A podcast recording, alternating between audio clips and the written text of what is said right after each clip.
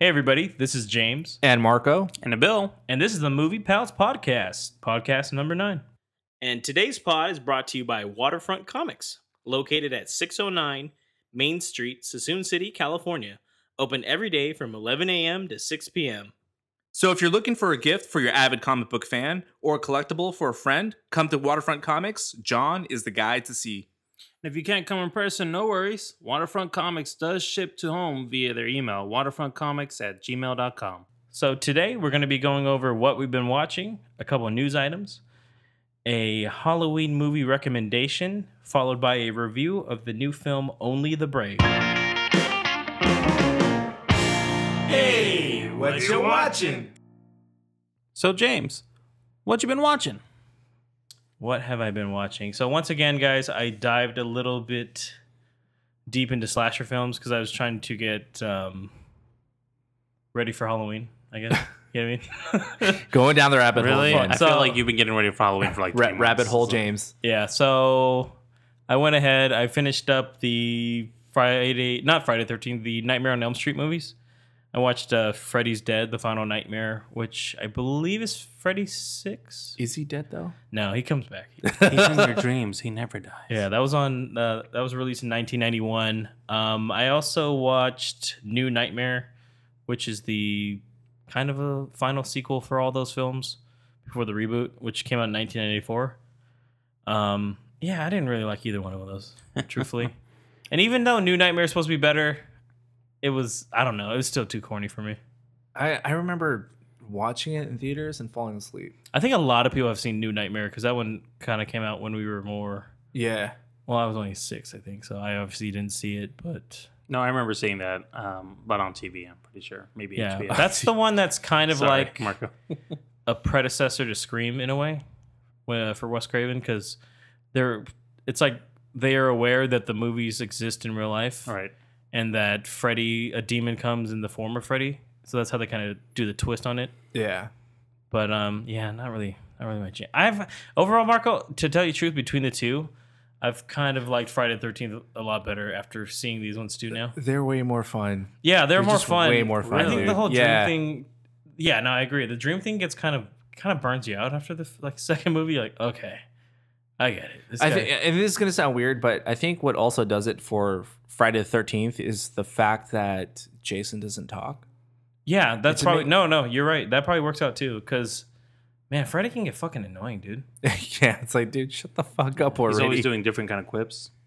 Oh, all the time. It's all it's all one liners for that show or the movie, and it's um it gets kind of like super corny sometimes. Yeah, like if you've ever seen Rick and Morty and seen the Scary Terry episode, it's, Oh, yeah, it's just it. that. Like they, it's it's identical. Like I've only seen, I rewatched the first Nightmare on Elm Street. The first one's the best though. Yeah, and uh, even then he's just like throwing one liners. and I'm like, oh, it's it's Yeah, Scary he's Terry. Not, he's not as bad. Come here, bitch. he's not as bad in that one, but like as they go along, it just gets like worse and worse. I think. But um, yeah, I watched those. Um, movie wise, on the other two movies I watched, uh, I watched Halloween and Halloween Two, as well. Um, tho- Mm. those are great, man. I think one and two work out so well together. so. That's Two was actually pretty good. Yeah, I like I like two. Mm. So, to, out of the three franchises that you've seen so far, which one do you like? Because those are like Um, the slasher franchises right there. It's hard to say, man, because Halloween. I haven't watched all of them yet. I'm on the third one right, right now. So, um, between all of them, I'd say I think Friday Thirteenth maybe is the one that I enjoyed the most. Even though even ten movies into that, you know, you, there's not a lot left after that. Jason too. X, No. best one. Jason X. Wait, which? Jason X sucks so bad, dude. oh He's in God. space, James. dude. Just watching the trailer of that thing. Re- YouTube the trailer, dude. It's it's fucking hilarious. Oh, that was the writers all together. Like, what if it was in space? The guy's like, Jerry, we're going with it. Um, No, uh, so which one is the goriest? Because I feel like Friday the Thirteenth is pretty gory.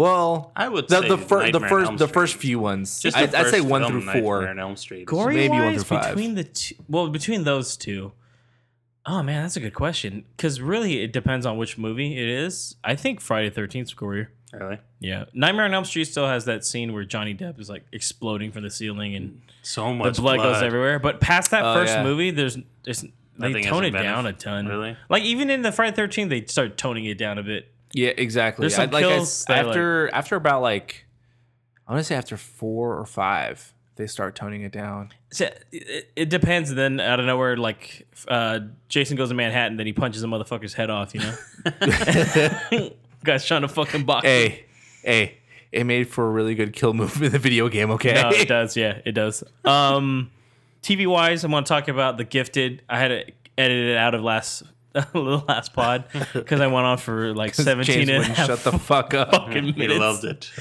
Uh, the Gifted is awesome, by the way, guys. So this is like a rehash for Marco and Nabil, but for everyone else, is brand new, baby. So it's based on the Fox X Men movies. It actually takes place in the same universe, and it's about a family that's on the run after they find out their two kids have mutant abilities. And uh, the last episode that just aired was really, really good. I really like the the show. It's really it's going in the, a good direction, and it it's like takes place in the somewhat future after the X Men have kind of like disappeared. So, so does it connect to the new movies or to, Lo- uh, not Logan? Um, If anything, it's like before Logan. Okay, So it's probably like way. Last Stand to like Wolverine. Yeah, they kind of they they don't quite specify, which is kind of good though. Last Stand though with the with for the first class series. They they did because they fixed it, Right. fixed it. But that was like the latest film in the timeline next to Logan and Wolverine. Outside right? of like a new one coming out, of course, but Right. out um I don't know. They keep it kind of um mysterious for you. Like, well, it's it's set in the universe, like because they've dropped hints about the X Men and like the Brotherhood, which is pretty cool. Oh, sweet. Um, Okay. outside of that, I also watched Walking Dead, even though I said I wasn't gonna watch it. And Okay, I'm kind of guilty of that too. I think Marco and I talked about it, and he and he said the best, like the perfect quote for it. Um, he said, "I think I feel like we've seen this um, series premiere, the same same premiere for the last four years." Yeah. And, man, I gotta agree. dude if you haven't seen it you're not missing much it's it's basically the same shit they the group does some badass shit. There's a lot of setup for some fucking battle.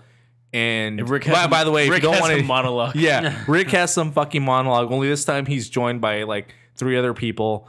Uh if you don't want any spoilers like skip ahead like a minute or two because i'm gonna I- give it away. I don't feel like there's any spoilers. they they okay so they they go against negan and then of course just like every season premiere either someone dies someone disappears or someone gets trapped someone gets trapped and gets kidnapped at the same time And then it's like someone shows up out of the shadows, and then credits. yeah and one of two things is either going to happen that person is either going to die or they're going to get dis- disappear for like half the fucking season um, I'm gonna give it one more episode though, guys. Let's I, see. I don't know if i can dude I'll give it one more. I stopped watching Supergirl too, so Wow, you were the biggest proponent for that show. Mm, season Uh, actually one. I him and i both well he did james did get me into it season one, which was the good one, like we talked about last time. But yeah, I decided to take back 42 minutes of my life every week. rip supergirl Yeah. So yeah, that's what I've been watching. What uh, what about you, Marco? Uh, I finished season four of BoJack Horseman, Nice. How which was- I, I screwed up last episode, I think, and I called it season three. I believe but- you did. Yeah. They're all- I thought it was a little more. they're all blending together, baby. And then I realized, holy shit, this is season four. I've been calling it season three the whole fucking time. Whoops. Nobody corrected us. So No, nobody called they me didn't out. give a fuck either. I got I gotta say it's, it's an excellent follow up to season three. It it goes deeper and uh, darker at some points. There it's not as funny as some of the previous seasons, but it definitely touches on some really good themes. I remember you saying like the first episode you weren't too impressed, right? that is probably my one complaint. Um, I, I was talking to um, my buddy Sean about it, and he act- he actually enjoyed the first episode because it was different, Mhm. which I do I do give credit for the fact that it it, it varies from all the other episodes where it's all the side characters and supporting characters and they're following their storyline in this first episode. But for some reason, I just think that the second episode would have been a better opener for this series. It because it just it leaves off right where season three ended, and it it follows like BoJack in this life searching moment. Um, and not to give too much away, only for like him to finally like realize who he really is and just accept it. And that's really what what this season follows and how like he's he calls himself out more than he's he's used to. But it So man it took him four seasons to figure because I'm Well- pretty sure everybody around him will give him a lot of reality checks. I was I was also talking to uh, another friend. I'm trying to get her to like watch it. She started a, a few episodes and then sort of like gave up on it. And I was explaining to her that hey, I, I started the same way. The first season, I think that they're trying to figure out what they want to do with the show. Like they're not too sure like what to do with it. And I feel like either by the end of the first season and into the second season, they know what direction they want to take Right. their characters and what type of show they are.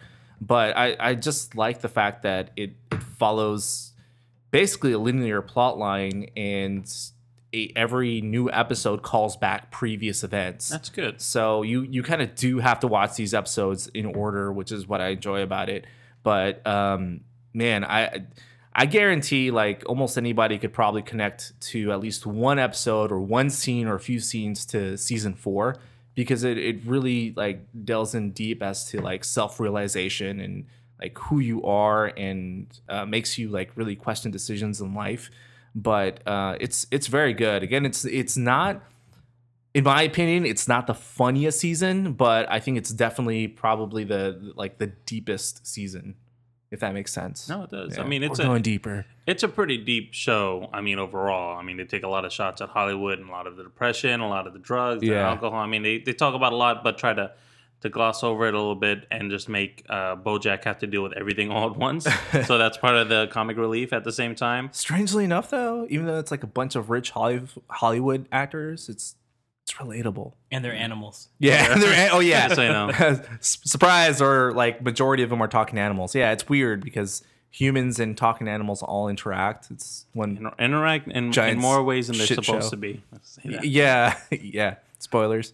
but um, yeah, I recommend it. It's streaming on Netflix right now. Check it out, marathon it if you're looking for something to something new to watch. Twenty what twenty two minutes is a little half an hour show, so Yeah. pretty quick to go through too. Yeah, it's it's and once you really get into it, just like any streaming show, it's hard to just kind of stop watching. Yeah. Uh, the other thing I've been watching is uh, Ro- Mr. Robot, of course. I, I haven't seen the latest episode, but I saw the first two, and I know we briefly touched over the first episode on our last pod, but uh, second episode, wow, a lot happens. A lot happens. There, A uh, lot happens in that. yeah, they they really catch you off guard in this show, but uh, I'm really liking it. Rami Malek is awesome. The rest of the cast is is also really good. Te- definitely check it out. Again, it's uh, on USA on Wednesdays at what, 9 p.m. I think it's ten think it's o'clock. 10. or 10 actually, p.m. yeah. Yeah. it's really late, um, but uh, very good show. Very very good show. And of course, I've been watching my Star Wars Rebels, which I just caught up on, and I am very saddened still that this is the last season because already these four episodes that they just released are just incredible. And as a Rogue One truther, True. I didn't Because- know those. That's a thing. Okay. Well, there's a lot of people that shit on Rogue One in my group of friends that you know don't really consider it a really strong Star Wars movie, and I think it really is. Oh, I think it's a good and movie. Yeah. if you watch Rebels, I think it'll it may help you. It may sway you into liking Rogue One a lot more. There's the just the way that the show within the last four seasons connects the original trilogy and Rogue One is phenomenal, and they're doing a great job at filling in some of the gaps in the storylines and just adding more depth to uh, some existing characters, uh, like Mon Mothma, like Saw Gerrera. Saw Gerrera. Just it's it's really great. I don't know what you guys think of it, but I, I think it's great. And I think it's funny you say that too because I was actually talking to my wife about the uh, different Star Wars films and telling her about Star Wars Rebels and the Clone Wars series. And um, she had actually told me out of everything she's seen so far, she actually thinks Star Wars uh, Rogue One is uh, her favorite Star Wars film. Well, truth be told, Yeah. it's mine. Really? Yeah. Come on, give me all the shit you want, but it is it's definitely my favorite right right now. Thus James's far. face is turning a little red right now. I know. don't if it's just James really wants to chime in and say something. It's it, again. That's my my opinion. Hey, every, everyone else has their own favorite. I know. Empire Strikes Back. Don't get me wrong. That movie is fucking legit. All right. Yeah. Imperial Walkers. Come on. Anyway, yeah, that's what I've been watching. Cool. Uh, Nabil, what have you been watching? I honestly haven't been able to watch much. It's been a, a busy couple of weeks for me, but I have been able to catch up to a lot of shows that everybody else has been watching. So uh, I was able to, to catch up on The Flash, which is uh, the first the first episode was wasn't the best, but um, actually I liked the most recent episode about the the luck thing. It was uh, That's really good, Yeah, yeah. it, it was different than what they usually do. I don't know if you've been watching. The Wh- Flash which manga. season is this? This is season four. I want to say. Okay, I think I'm one season behind, but that's fine. Yeah, I, I if like, you're is watching it on three or Netflix, four. Once again, yeah, sorry. it's, it's either three or four. It's whatever the newest one. Feel Yeah. feel free to call us out. But it is. Um, oh, I should tell you, if you do want to watch uh, the CW shows, you actually don't need a subscription to watch it on the CW app. So you can be current and watch those shows on there. Really? hmm You just download the app and you can watch it right there. Yeah, it does have ads, but they're not Yeah. too bad. No, it's fine. Yeah, but you don't need a subscription to watch to catch up on all the new shows, DC Legends, Arrow, all that. Be, because I know that Cartoon Network did the same for Rick and Morty, but they only release they release them in blocks. So is it like kind of No, the same it's thing? it's they keep the last like Five, five, episodes, I, think want to say. okay? Yeah, and there's there are only four episodes in all the season, so you'd be fine to catch up. Because I just did. That's how I did it. Okay. Um, I well, I still need to finish the one, the current one that's on uh, Netflix right now. So, Catch up on and that. I also need to finish watching Legends of Tomorrow. which I haven't seen the most recent one that's next on my list, but I did watch um like the first three episodes, and it's it's different what they're doing with the storyline. I don't know if I like it yet or I don't because they're the whole time travel thing seems like they're forcing themselves to continue with the time travel. It's like, oh no, they Yeah. gotta fix everything Yeah. from season two. So I'm, I don't know if I like how they're approaching this yet. Um, I liked how I loved season two. I thought it was the best out of all the shows that I've seen. It's hard I because agree. season two of uh, Legends of Tomorrow was all about the um, Legion of Doom. That's why, Yeah, which was such a good like setup that I think I agree with you on this one. It's see the whole time like bureau thing is. I get eh. it, James. I need to catch up. you do I need will. to catch up. Yeah. I'm trying not to say too much so so it doesn't spoil it for anybody who hasn't seen it, including Marco. But um, I'm not I'm not like I know I can tell you can tell they're trying to build up to some big evil thing that's gonna happen, but I just don't like how they're building up to it so far. So maybe it'll get better. Hopefully, um, the show hasn't disappointed yet, so it's not the worst you know episodes ever, but it's just taking its time to get to where it wants to go. It looks Yeah. like. Um, outside of that, the new show that I've seen is um is on Netflix called Mindhunters. Um, and I don't know if I had brought this up before to you guys, but this is basically a show about the FBI in um, the late '60s, early '70s. Um, Truman, uh, not Truman. Um, the F, who was the head of FBI? Oh God, why don't I know his name? It's your show, Nabil. I know. They did- I know. I know you're talking they about. did the and it's on movie the with him with Leo, fucking tongue right now. Leonardo DiCaprio. Um, J. Edgar Hoover. J. Edgar Hoover. I was gonna say Hoover, but I didn't want to miss it. No, like you're the right. man that That's made the it. vacuum? Yes. well, he's. I had to think about it too. I was like, what the fuck was no, his name? Hoover. He's uh, he, The it's about guy. three years after he um, uh, left the bureau, and um, they're basically trying to reinvent themselves. Everybody pretty much hates the FBI, um, and they're trying to um, find new avenues into doing police work. Um, and one one group specifically is uh, in charge of behavioral science, and um, they've been interviewing serial killers that are in jail and trying to get into their mind and have them kind of share their thought process and what they did and why, and trying to build that whole psychological division where essentially in the mind of serial killer, what a serial killer would do, you know, not having the conventional thoughts of, oh, this guy killed this person because he was lusting after her, or he killed her, you know, because So you would say else. it's sort of Mind Hunter. exactly. Uh, It's- all and all the. Silence of the Lambs, where And they're interviewing. Funny enough, it's a David Fincher uh, series. Yep. It's directed by him and written by him. Um, he has he doesn't direct all the episodes, but I, I know I've seen like the first five or six, and he's directed the first three of them. Um, it's actually really well done. Is there a I- scene with the midget like going backwards in time with music playing and shit like Twin Peaks?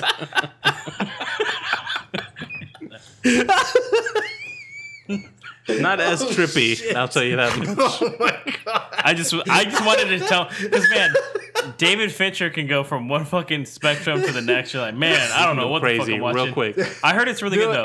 I've heard but I, I thought uh, Twin Peaks. I thought that was David Lynch, though. Yep, you're right. Oh. Shit. Well, lots of Davids in here. then the midget thing killed me, though. Sorry. I, I, like that you understood the reference. if you're if you're looking, especially for Halloween, if you're looking for something that's not just like a slasher film, or you're trying not to get something that's uh, too gory, uh, this is a psychological thriller for sure. So definitely, uh, if, even if you like that kind of era um, and looking at the '70s, uh, early I, '70s, I thought it was like a good. from the sound of it when I first saw the like the trailer. I thought it was like a sci-fi kind of thing or like a not based in reality kind of show. No, it's definitely based on a true story, Yeah. but um, I would say it's probably maybe not. It's probably more loosely based, if anything. dramatically. Yeah, it's a dra- Yeah. it's it's a dramatization for sure. Yeah, I'll have to check it out. Yeah, um, but uh, that's all I've been watching. Haven't seen any uh, new movies, unfortunately, yet. Well, other than the movie, we're gonna review. movie, review, of Um, course. Yeah, awesome. Let's move on to uh, a couple little news items here, guys. What's in The news? All right, so we have a quick little announcement here. Marco wants to tell everybody Okay, so big news, what happened. Marco, I'm excited. What's this about? guys. Guess what? you're having a baby. No, but it's just as exciting because I'm gonna treat it like my baby. Yes. I just signed up for Movie Pass. Congratulations! I'm gonna jump off the porch. I'll be right back. I am officially a VIP member with you guys. Well, uh, let's not blow our load yet. Yeah, we don't Let's know when make you're really sure you get it. that goddamn card first. It took us a while. Uh, from what I heard, though, I think it's quicker now. Well, I'm sure they fixed out all the issues of you know the hundreds of thousands of people subscribing all at once. Yeah. So Yeah. I know your email says five to seven business days. You might actually get it. Which Hopefully, we'll, we'll see cool. if the holidays don't delay it. Yeah, and I'm assuming more and more people keep signing up for this thing. So I Would make would make a good holiday Yeah. gift too for someone. And these guys are getting a lot of money all of a sudden too, so I'm sure they're going to start upgrading things in the apps, and hopefully, like the plan is the way that they expected it, come like January or February. Yeah. half of the people won't be using it, but still paying for it. The email was somewhere along the lines like, "Good news, we're not going to take your money yet. Oh, that's good. Not Yeah, until we told give you your card." They, yeah, which is good. They took my money. Thank you. They took mine right away. Bitches. Yeah. So g- good stuff, Marco. Yeah. What I wanted to talk about is uh, the new Justice League movie that's coming out. Yes. Uh, apparently, it's tracking to open at anywhere between 110 and 120 million dollars, which is less than Batman v Superman, which was at 166 million, um, and less than Suicide Squad, which was 133.7 million, but still ahead of Wonder Woman, which grossed at 103.3 million. So, Opening weekend. Yeah. what do you what do you guys what do you guys think about that? Well, I think that's surprising since they only just released the tickets available for pre-order, which I still don't understand when you got Star Wars like three months ahead. So 110 to 120 million. I think that they're. I don't know. They kind of lowered their expectations, didn't they? Yeah, well, again, because why didn't they do the pre-order sooner? Ah, Star I think that's Wars hurting it as well. Yeah, like I dude, I'm not it- sure, it'd be it'd be very stupid to compete against Star Wars. You don't have to do the same week as Star Wars. You could do it. well, it. it's like, not three coming weeks out the same week. I mean, yeah, I know. Ticket wise, maybe you're right, Marco. Maybe they like people only. It was two weeks. Pretty much two weeks from now. Two weeks before Yeah. the movie. Right? Yeah. Because sh- dude, people are that's what's still right now. They're still talking about buying their tickets for the Last Jedi, and I'm Again, looking at them like, uh, "Good luck. You're probably going to see it in 2018." It's like so if you haven't got your tickets for the opening like two days, like yeah, you're gonna getting see it on a tickets. Tuesday, Yeah, yeah. like three weeks later. are you gonna, you're probably going to see Some that, you know, Some Yeah, people don't care. bootleg yeah. version.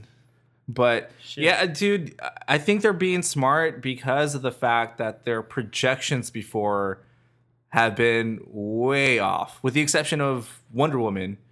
Uh, Woman was better than they thought. Yeah, what they yeah, thought was ex- exactly. So they're, I, I think that's better for them to market it that way and and not really exceed their expectations like that. I mean, it's especially with the way people feel about DC right now. Everyone's kind of 50-50 on this Yeah. movie.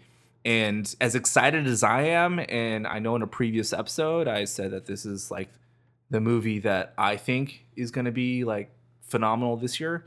Even I'm still a bit like 50 50 on it. I'm just like, I'm hoping, you know, I'm crossing my fingers that they got it right.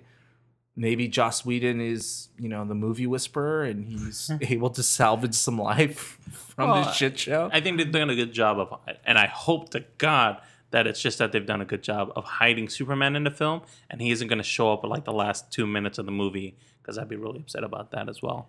The movie's also shorter than all these. Really other short, movies, too. yeah, which is going to It's two hours still, which is not super short. compared to the rest of the films, though. all, it is the shortest one in the DC universe. So I don't know. Does that mean they trimmed a lot off of it, or well, I'm they're- sure they trimmed a lot, and they're probably not going to have a lot of like long shot of visuals of stuff going on that's not really moving the plot along, which Zack Snyder tends to do a lot. It's a A- As beautiful as the shots look, it's like, okay, dude, let's let's get to the main storyline, you know.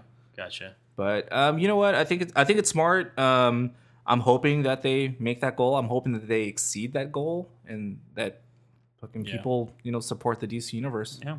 A week before Thanksgiving, so anything can really happen too. Yeah. So.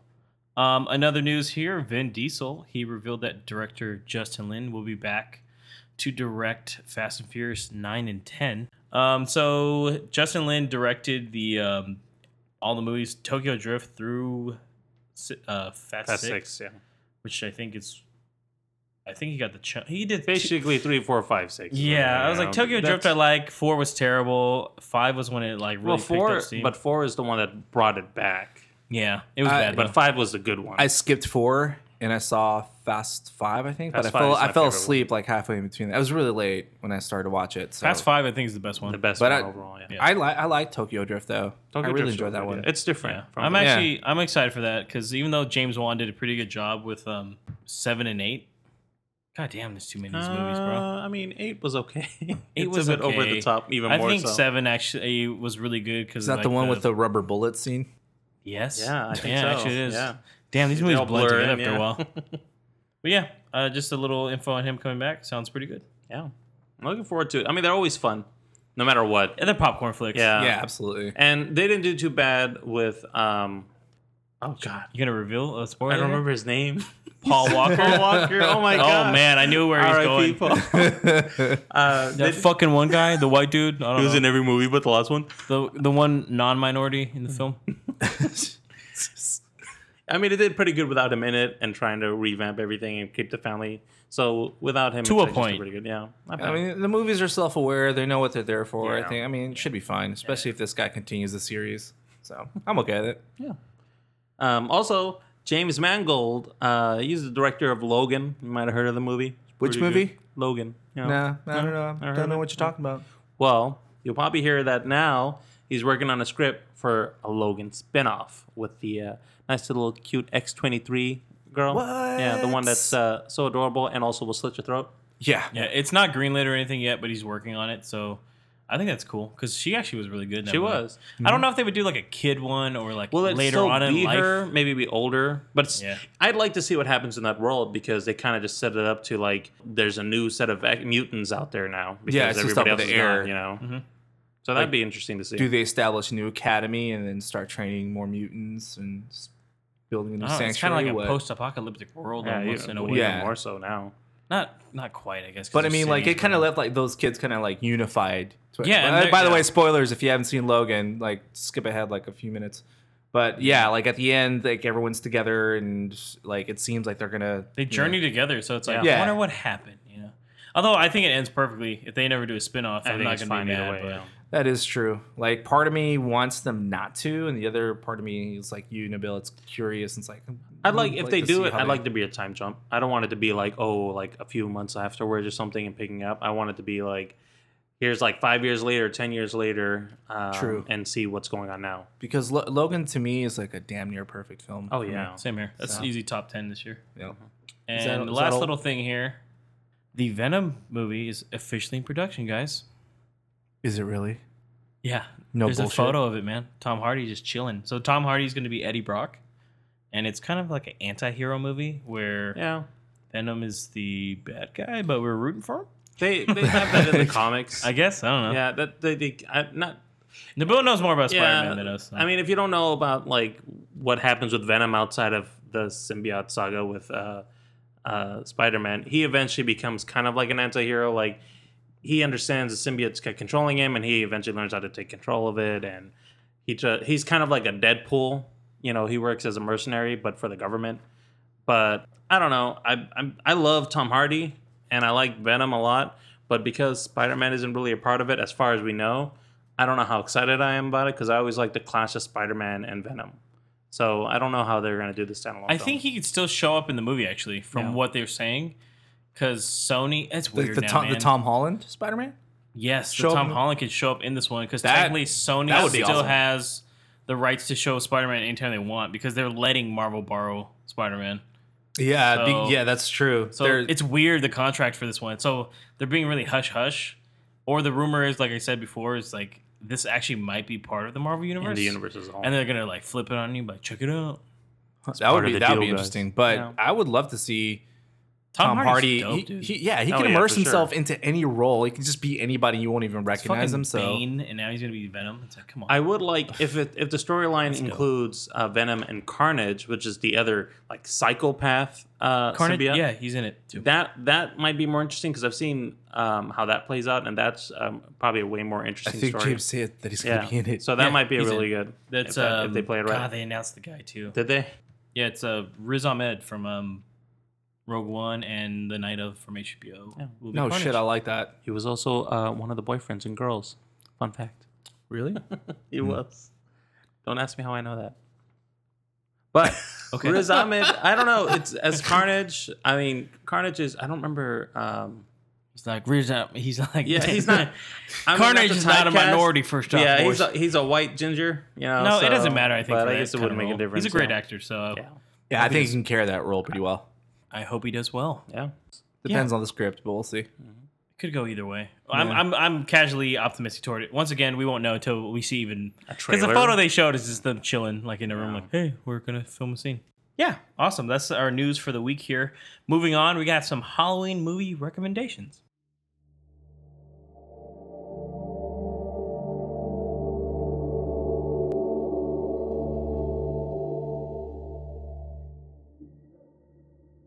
So we decided here to recommend since Hall- by the time this podcast is uploaded, it should be either a day before or on Halloween night. Spooky. So give a listen while you're trick or treating. Um, Nabil, so you're we were- scaring me. Yeah. Please put your shirt back on. uh, we wanted to give people like a just like a kind of recommendation of a film that's good to either watch leading up to Halloween or on Halloween because there's a ton of scary movies. Sometimes you just want to know which one to watch. Um, and for the most part, these are films that are relatively new to us that we've just kind of seen recently. So it's not like something that we watch every single year. It's kind of like a new discovery. Uh, Nabil, what what's the one that you wanted to bring up? Well, I watched a film actually recently um, on Netflix. Um, it's a Stephen King short. It's based off a Stephen King short story called 1922, um, and uh, this isn't really a spoiler. It's in the trailer and in the synopsis, but I'll, I'm going to tell you what it is just in case you're worried. You know, maybe not listen to it, but basically, a rancher conspires to murder his wife um, for financial gain. He wants to keep his farm that he has, um, and he convinces his teenage son to help in the act. Um, and that's really the whole premise of the story. It's the f- the first half of the movie is not even like probably the first third of the movie is is the conspiring of the murder, and then the last two thirds is the aftermath and how the son and the father are dealing with it. It stars with Thomas Jane, uh, Neal McDonough, uh, Molly Parker from House of Cards, um, and is directed by Zak Hilditch. Now, the movie is not like a slasher. It's not very gory. It's not. Um, it doesn't have a lot of jump scares. It's a very slow burn, and it starts very slow, uh, but it's kind of it, it sets a tone in the movie where it's just very, it's very creepy. And and Thomas Jane plays the the farmer who you would think sounds the way he talks is slow, but he's actually really conniving and uh, manipulative, um, and he does a really good job doing that. Like he Nice. he, he kind of just he has a very s- simple vernacular. He talks very slow, um, but you can tell everything's thought out and planned uh, exactly the way he wants it to happen. It's it's very creepy overall. Now it's not again, it's not like a jump scare thing, but you get to see the act of the murder, and that's pretty intense.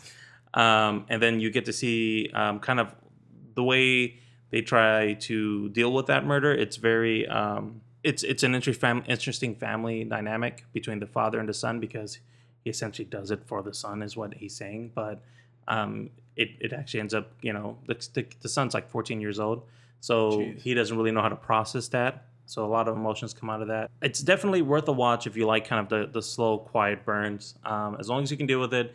it, it does start out slow, and I know a lot of people might get turned off within the first 20 minutes and say, I don't know where this is going, but it's really worth it the way the story goes. It's just a really good story overall. So it's more like a thriller then. Yeah, it, it really is. But there's some horror aspects as you know, Right. you get to see the murder. There is there's some things that happen with the wife after the fact that um, can amp up a little bit of the creepiness. Um, there's a recurring thing about rats in there that's really creepy. Um, Rats are always scary. yeah, rats, eh, especially these rats. These rats are crazy. Um, and there's a little bit of blood that happens. So um, I tell you, one of my favorite scenes is near the end where something happens to the father and the son, and um, he starts being told about what's going on with the son at the time. Um, I don't want to. It's it's kind of a spoiler, so I don't want to reveal too much. But he kind of goes over what happens um, with the son at that time, and you can see the emotion in Thomas Jane, where he's he's very sad and also like frightened and doesn't want to, to deal with what's going on. Um, and it's it's really creepy the whole time, but also you really feel for him, even though Yeah. um, the situation you shouldn't really feel bad for him. Um, but definitely worth worth a watch. It was uh, again not not for anybody who's just looking for just a straight out scare. It is a film that kind of makes you think about it and you can relate to it really well. But it's definitely worth a watch. You know, Tho- Thomas Jane is also like I think he's a little bit underrated. He's actually a really good actor. Like Yeah, I, I like his agree. stuff. Like every time, like he's also um, in one of my favorite shows that I'll talk about later when it comes back called The Expanse, and uh, he's incredible in that as well too. So Yeah, Yeah. he's he's always been good. I've, everything I've seen him, I've always really enjoyed. Honestly, like the first big film I seen him in was uh, the original Punisher with uh, with uh, John Travolta as a bad You guy. mean the second Punisher? yeah, Is that the second Punisher? yeah, Dolph Lundgren. Dolph man. Lundgren's the come original on, one. dude. yeah, that's right. That was the second one. I must break you. That's I was right. like, I get the fuck out of here with that shit, Nabil. But um, I really like Thomas Jane as a Punisher, and I've always kind of liked everything he's done ever since. I've kind of watched a lot of his films. Same. Um, but so I always think he's kind of underrated as an actor. He, he, he does really good as a character actor. Awesome. So that's streaming on Netflix right now. That's as well? on Netflix now. Yeah. Awesome. Uh, one more movie to add to the queue. Uh, what about you, Marco? What's uh, one you'd recommend people uh, give a look out for? Uh, one that I would also recommend is kind of more like a psychological thriller. Also, um, it's it's a 2016 movie called Hush, and it's basically about a uh, deaf writer who uh, retreats into the woods to live there in peace, and all of a sudden finds herself fighting for her life when an unknown mass killer appears at her window and starts like stalking her basically. And it's interesting because of the fact that the main character played by uh, kate siegel is deaf. And so like she like during her scenes like you don't like hear anything you're just like visually like seeing it from her perspective That's creepy. and yeah it's it's super creepy Yeah. and and tense because it gives you a sense of what that situation is and you feel really like like as if you're in that situation um it also stars john gallagher jr who is from 10 cloverfield lane and uh, michael trucco who uh, played samuel anders from the re-envisioned battlestar galactica for fans who fans of that show. But um, basically, the, the ma- the majority of the movie is Kate Siegel and and John Gallagher Jr. pretty much like stalking her in a kind of like Mike Myers type mask, Oh. and it's it's Yeah. fucking creepy because like just out of nowhere he'll appear like at a window or just like you know around the house, and he's he, like he's well aware that she's deaf and is using that against her. to figure and- out even more. Yeah, Yeah, that's um, crazy. Yeah. there's not. I mean, there's not a lot of gore. It's it's not a gory movie. It's not really a slasher movie. It's but it really is more like a psychological thriller because those are the type that I like. They're really getting your head. Um, and one specific scene that kind of sticks out for me um, is uh, when the main character, like Kate Siegel, who's her name's Maddie in the movie, is like at her computer, and then all of a sudden, like the the, the dude's like right there Behind her, behind yeah. her. Yeah. Yeah. he's right behind her, and it's just like, oh, holy shit! Like I really jumped at that scene, but. Um, definitely check it out. It's streaming on Netflix, and if you're a fan of psychological thrillers and you- you're not looking for something like too gory or slashery, then give this one a shot. It's it's very like the cinematography is great. Um, I definitely enjoyed it. Yeah. Also, I, I really enjoyed that film too. I watched it last year when it first came out, and it's really it's really well done. Mike Flanagan again. game, I know. You know, Mike Flanagan again is director of that one. He also did Gerald's Game, which I talked about last time. Another one I would highly recommend. Um, he that guy's super up and coming. Like he's he's making some really s- solid horror films. So. Yeah, I'll definitely check out his other stuff because I I really enjoyed this one. Might be a good Halloween film. But uh, Yeah. James, what about you? What do you recommend for this Halloween? Uh, the movie that I recommend here is Scout's Guide to the Zombie Apocalypse, which came out in 2015. It is streaming on Amazon Prime. And like I, I talked to Nabil earlier about it, it's a movie I've had on my queue for like two years, man. And I was out. like, man, you know what? I'm gonna watch this shit finally. Uh, director is Chris Landon. He also did Paranormal Activity: The Marked Ones, which came out in 2014, and also the new movie Happy Death Day, which just came out about a girl that is like a groundhog esque kind of situation where she keeps getting murdered.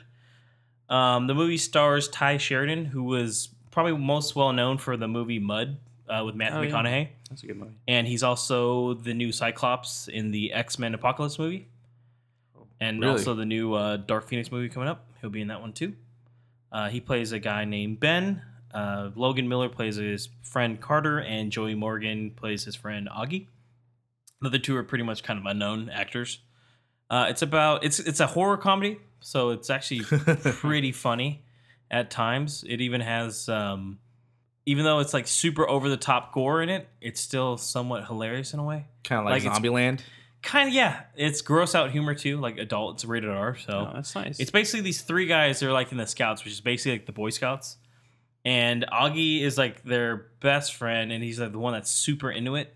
But uh, Ben and Carter are the two that are like, we got to get out of here. They're tired of getting picked on. They never get invited to parties. It's in high school, you know, and all this shit like that. it's on the scouts. So they're like, we're gonna tell them the night is. They're, they're gonna tell them basically, hey, we're gonna quit, right? Because they got finally invited to their first party. And during that time, though, the zombie apocalypse happens. Because of course. yeah. So basically, it's all three of them using their survival skills and like traversing through the city to survive in the night. And um, it's actually really well done. Like the effects on it are the zombies look really like creepy and gory, and people are getting torn apart. And I enjoyed it overall. I actually, I'm glad I actually checked it out eventually. It's definitely one of those more lighthearted kind of horror films because it's not. I don't think it's actually scary, scary. You know what I mean, because it's, it's still just trying to be funny. It's like- it's like a fun- Shaun it's of the- fun it's like a movie. Shaun of the Dead in a way. Yeah. that's how I would probably say it is. But um, I'd recommend anybody, any obviously not for kids, but any adults, if you want to watch something that's funny and that has a mix of horror, and if you like zombie films, it's definitely a movie to check out. awesome. Yeah. So those are three pretty solid um, horror slash thriller slash psychological thriller films to check out for Halloween. Something scary. Something scary, Something something, different. Just, uh, yeah, everything's a mix of it here, which is a nice. We had a nice little mixture of kind of everything there. You don't always have to torture yourself like we did watching Friday the Thirteenth movies. Although if you even though want they are to- fun. T- take that dive. Yeah, Yeah. not me though. I'm Take good. that dive, Nabil. I'll let you guys do that for me. That's why we won't let you play the game with us. That's the reason why. All right. So coming up here is our review of Only the Brave.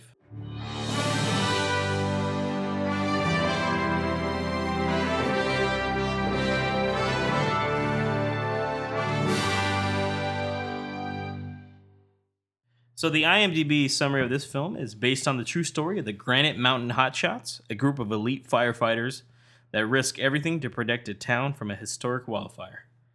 It is directed by Joseph Kosinski, who directed Tron Legacy back in 2010 and Oblivion in 2013, the Tom Cruise film.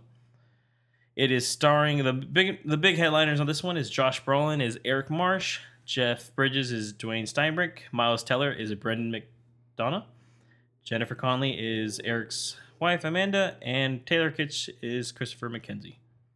Uh, what did you guys think about this? Let's start with uh, Marco.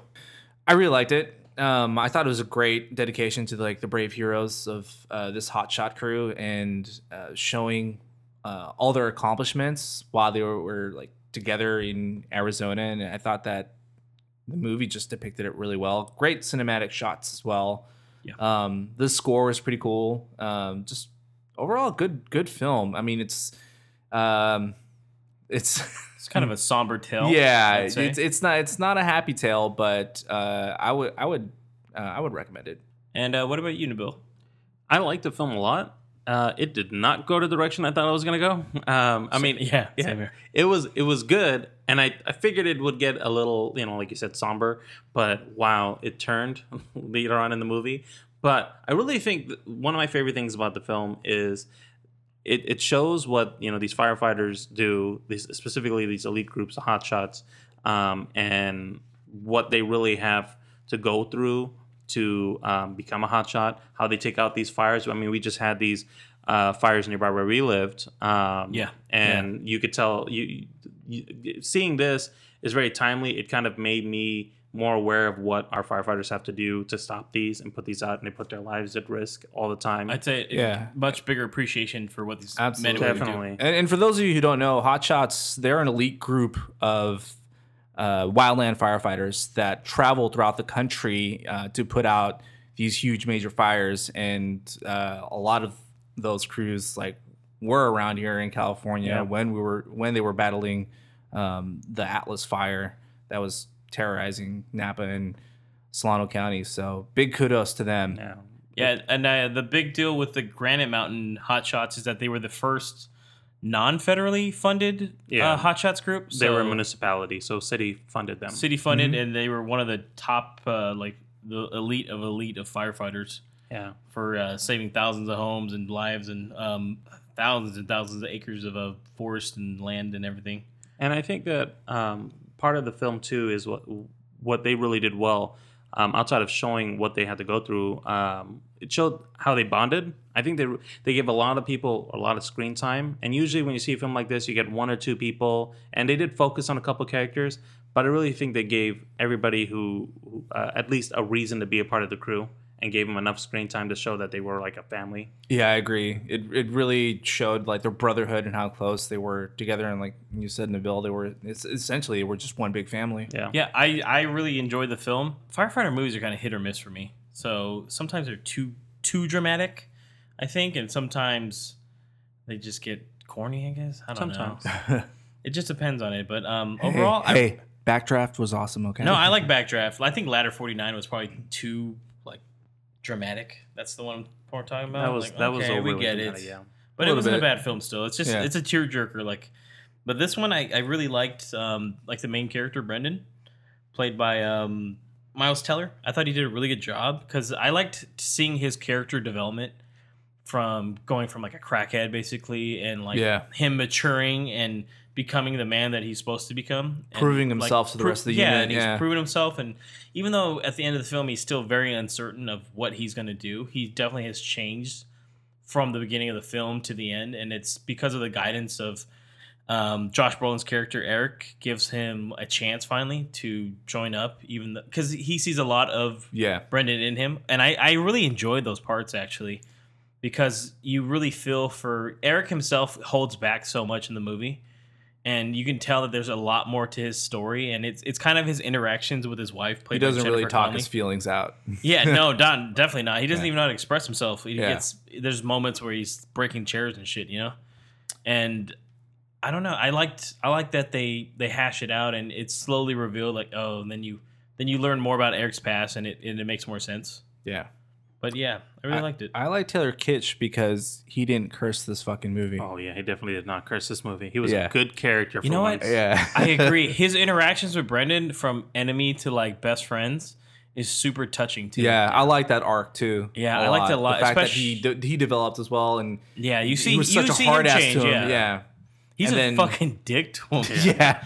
and then they just become like you fucks know, his shoes up. best fucking friends. Yeah, and then the scene with his daughter where he, you see like they both don't know what the fuck they're doing. Yeah, I thought that was hilarious. They're, he's he's almost like the comedic like relief to Kinda, take you away briefly and be like, okay, I know this is a super serious movie, but there's two guys trying to like he bought him fucking Dayquil. Right. yeah. Like, did he buy anything? he like he bought the buy? whole fucking pharmacy basically. He's like, I don't know. He's like, where have you been? I just got what I could. Yeah, he's all panicking and shit.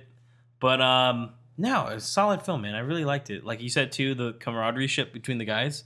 I think it's really well done absolutely. because you see it from the, the get go, from the beginning. It's through pretty much Brendan's eyes that you Yeah. see it happen, and his journey of like he has like a fucking stupid friend, but then eventually like it seems like everyone's against him and they want him to quit, but then they take him in. And then eventually, even through events and stuff happens to him, you see that they start caring for him, and I- it, it works out really well in this film. yeah. I guess we're gonna jump right into spoilers here because there's, you know, that's kind of the elephant in the room for this one. Yeah, pretty much. But um, if you're in, into like these types of movies, if if you like true event type of movies, definitely give this one a chance. It's still out in theaters, um, and it's it's a great way to show appreciation of what these firefighters go through and what they have to battle when they're essentially dropped literally in hell. I mean, when you see these the flames in these fires in the film, I mean, it's it's just it's quite a view. So uh, definitely check it out. Yeah, definitely. It's, uh, it's you get a great story about some uh, real life heroes. It's a really great movie. So jumping right into spoilers.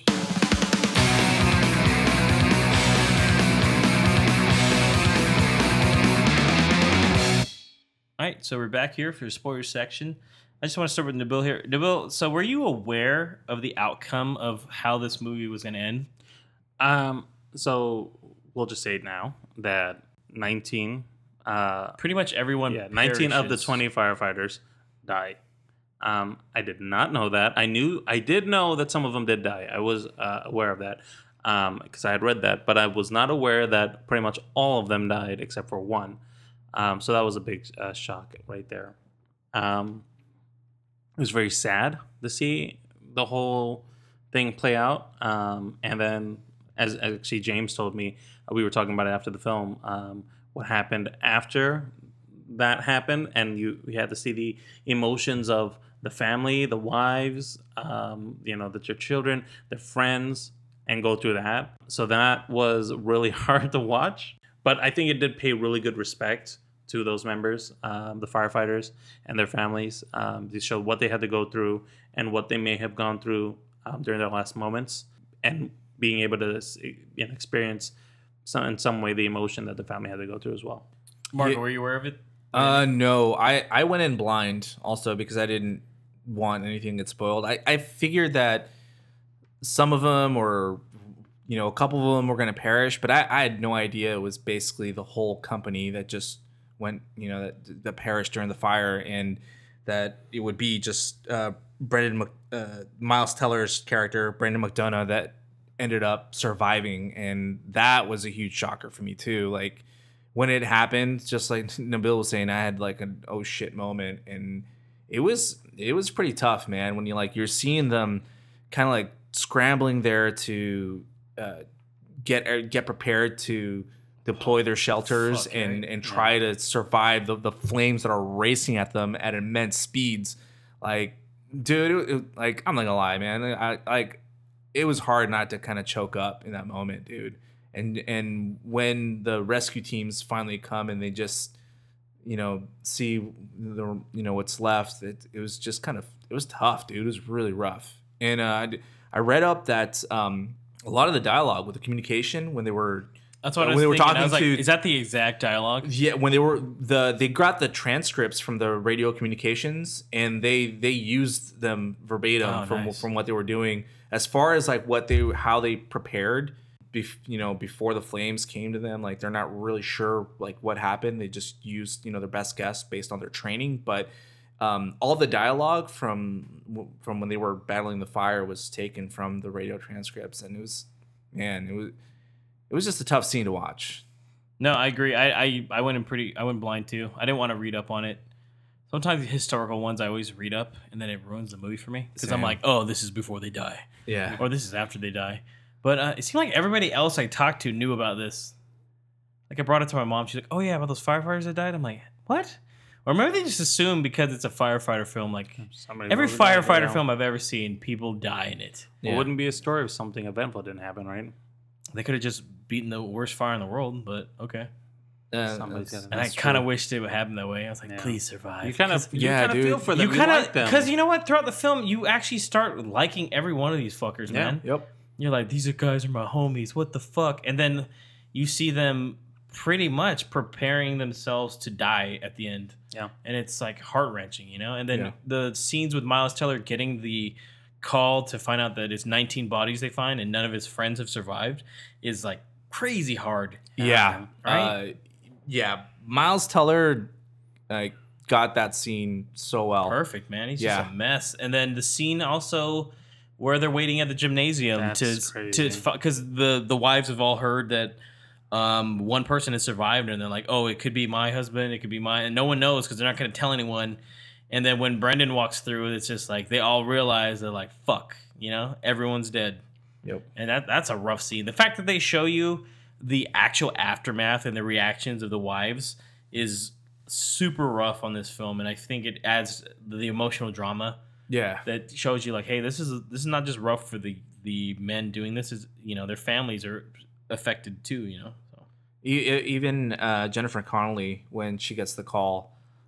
Um, and she's always been a great actress, but man, like when she steps out of the barn and she's just like in utter distraught, like Yeah. I, I was like, wow, like this again, like really, really tough scene. Yeah, it gets really emotional the whole time, and you feel like you, it's hard not to to feel their pain because you just you just kind of imagine if that happened to you, and you know, especially like like again, like James had said, being inside that the cafeteria wherever they were, the stadium where uh, they find out that the people, the person that survived is not their loved one. Yeah. Um, just imagine being in that room and just hearing everybody break down at the same time. Like just thinking about that.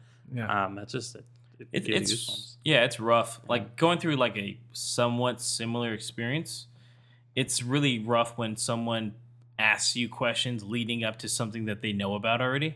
yeah. and you being on the tail end of that, it's probably the hardest feeling, especially in your gut. You have like a Like a a s- premonition. like, yeah, you're like, I hope they're not here to tell me this.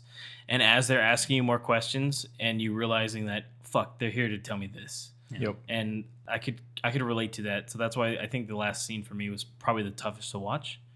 Yeah. But um, flipping on it, what did you guys not like about the movie? What something that it lacked maybe?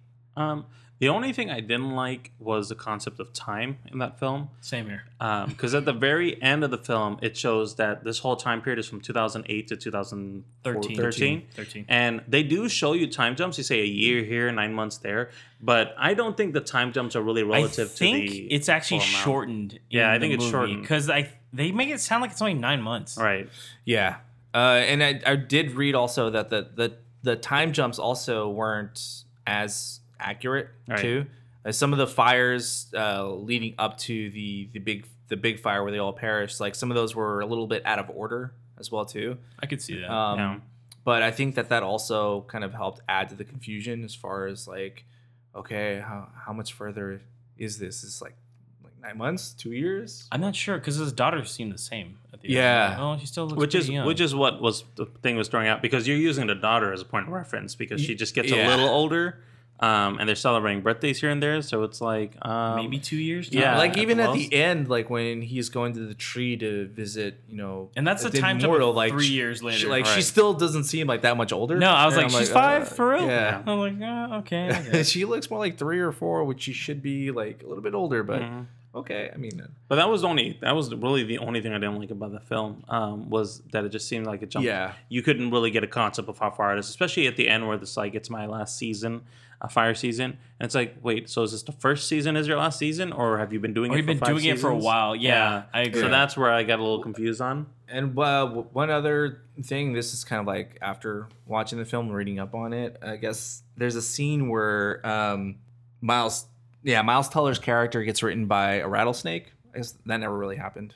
Oh, really? Yeah, they, I had a really feeling they just added that. to No, it. like what really what really happened is he had a bad flu and was still recovering from it. I guess when um when the fi- like the That's- big fire happened. they had so- to have something to be like, oh, he's not as strong as the rest of us, so that's Yeah. why he went. yeah, so they watch say for- added that Oh, kind of that to makes like to add more drama to it, but really it was like he was still like getting better from the flu I see. and stuff, and of course like dealing with like flames and Damn. smoke and stuff. You that know, saved that dude's life, dude. I know. Yeah, That's crazy. I mean, the rattlesnake scene does add a lot more depth to it, but I, mean, thought it was funny, though. Yeah, I was like, yeah. He's like, really? Taylor Kitsch is like, we like- hunted that fucker for 45 minutes. Remember that? Gave him the tail.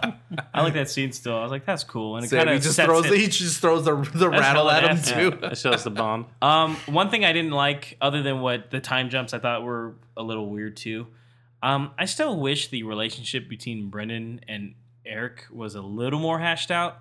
I feel like outside of the beginning of the film where he gives him a chance, and then at the end where he is literally like, "Fuck you, man! I give you a chance. No one's gonna hire you. You're a junkie, right?"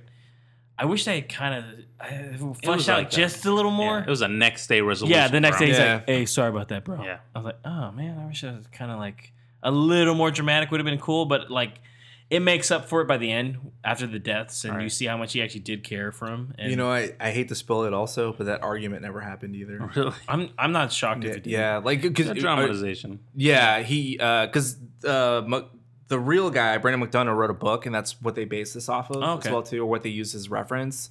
He supported them like right off. What he tells them the next day that he supports him, he'll do anything to help him. That's exactly what he told them Oh, that okay. night. So they just added a little bit of drama like to a cool spice it up, why. but but yeah, I do agree that um, I think they they probably could have showed his mentorship a little bit more to show like how he helped develop how Eric helped develop Brandon a little bit more. And I think that relates back to what Nabil's saying with with the lack of the direction of the time jumps. It's hard to tell how long he actually was under Eric's wing. yeah. Right.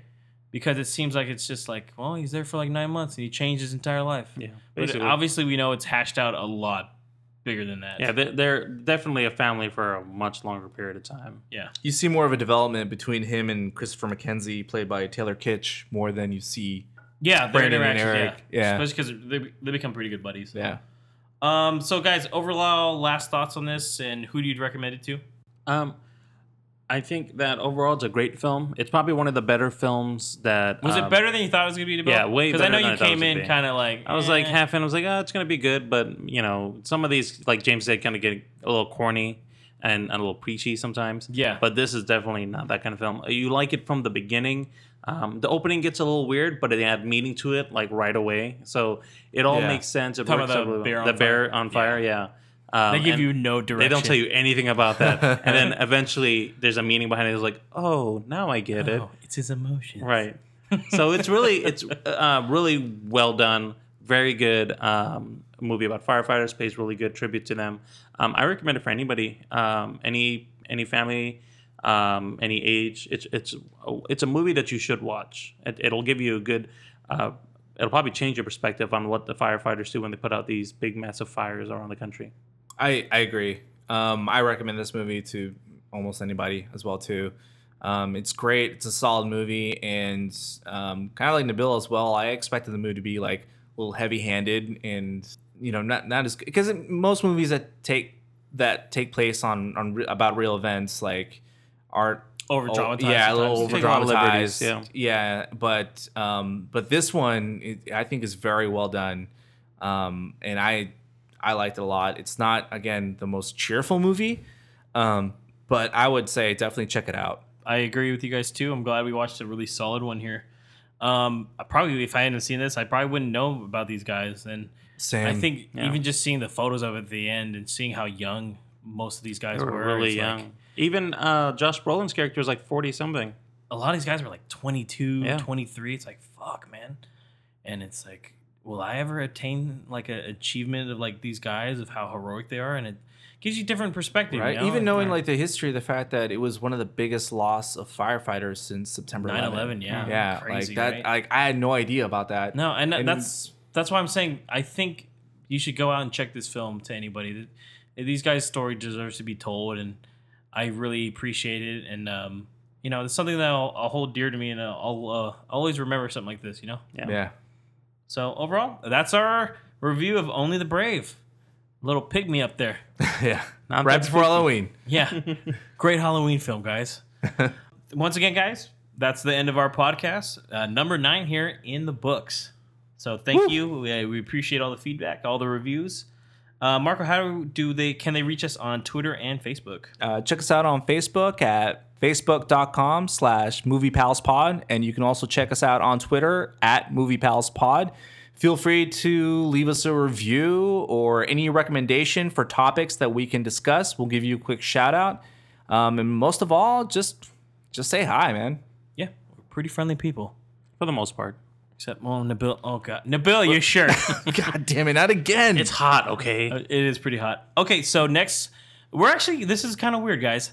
We're going to have a new episode next week, actually. By the time you hear this, the next episode is about seven days away because I'm going away for a while.